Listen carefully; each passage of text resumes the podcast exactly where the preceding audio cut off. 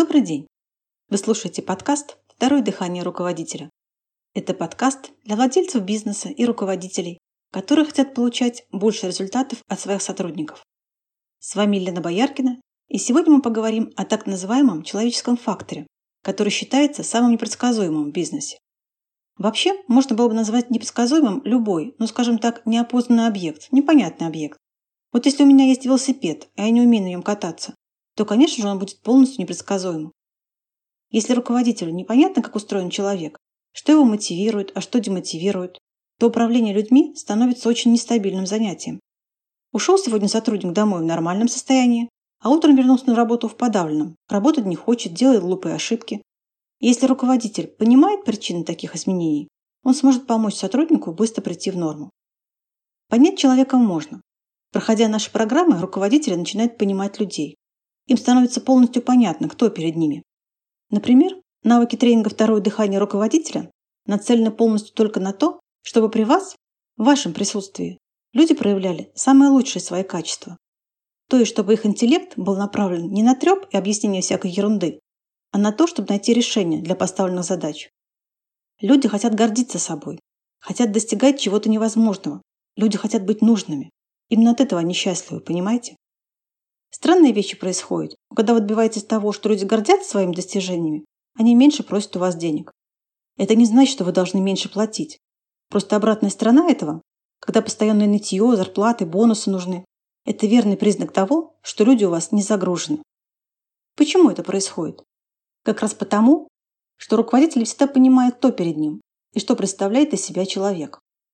В любом человеке есть хорошее, в любом человеке есть что-то негативное, определенная инертность и так далее. Вот как общаться с людьми, на что обращать внимание, для того, чтобы люди в вашем присутствии становились лучшей версией себя, этому обучает второе дыхание руководителя. Как показывает 20-летний опыт работы с руководителями, они, как правило, выключают людей. Выключают, то есть делают их зрителями, а не участниками процесса. Если у вас есть феномен такого Бэтмена или ледокола, если вы первый во всем, то люди уже не могут быть первыми а людям хочется быть первыми хотя бы в чем-то. Менеджеру по продажам хочется быть первым, самым лучшим менеджером по продажам. Бухгалтеру хочется быть первым бухгалтером и так далее. Люди должны гордиться какими-то достижениями. А если есть первые вы, когда вы решаете все проблемы, когда вы полностью перекрываете кислород всем людям. Вы видели когда-нибудь людей? Вот вроде люди активные, потом появляется такой человек, и все выключаются, и все смотрят на него. Что он скажет, что он сделает потому что он является выключателем. Хотя он считает, что он делает что-то хорошее. Да нет. Пройдите второе дыхание руководителя, и вы увидите, что вам нужно быть настолько мудрым, настолько гениальным, чтобы быть таким вот, знаете, самым бестолковым человеком в компании, самым неважным, самым таким вот туповатым, который «я вообще не знаю, как это делать, у меня есть профессионалы, к которым я обращаюсь, и они все это делают». Вы должны быть первыми в использовании людей, в способности получать результаты силами сотрудников. А если вы первые во всем, то тем самым вы выключаете у людей профессионализм, стремление обучаться. Потому что когда есть тот, кто все знает лучше и решает, зачем нам учиться?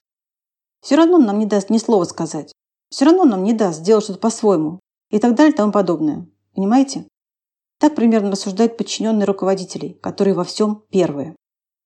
Не путайте эти вещи. Вы должны быть просто постоянным провокатором, провоцировать людей на проявление самых лучших своих качеств, на развитие своих способностей, Люди никогда не идут оттуда, где они могли бы стать лучшей версией себя. Они всегда будут приходить туда, где им было интересно. Они всегда будут благодарны тому, кто включил их, то есть сделал их такими, какими они себе нравятся.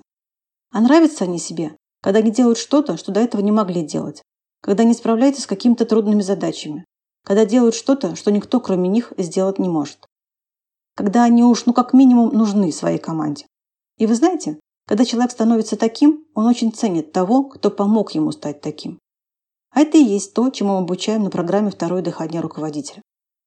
Всякие разные такие, знаете, синтетические способы, или там корпоративные мероприятия, какие-нибудь поездки в горы – это неплохо, но это очень неэффективно. А вот то, что вы можете приобрести на втором дыхании руководителя, сделает вас просто монстром мотивации. И люди будут готовы пахать, будут готовы оставаться после работы, до работы, и они будут счастливы. И, конечно же, они при этом могут еще и нормально зарабатывать, если у вас разумная компания. И, скажем так, есть элементарная организация. То есть то, что они делают, приносит доход. Это все, что я хотела рассказать вам сегодня. Буду рада любым вашим вопросам или комментариям. Если у вас есть вопросы, на которые вы хотели получить ответ, напишите мне по электронной почте, указанной в описании выпуска, и задайте их. Также вы можете подписаться на телеграм-канал об управлении, найме и продажах. Ссылка на канал есть в описании выпуска. Спасибо за внимание и до встречи на подкасте «Второе дыхание руководителя».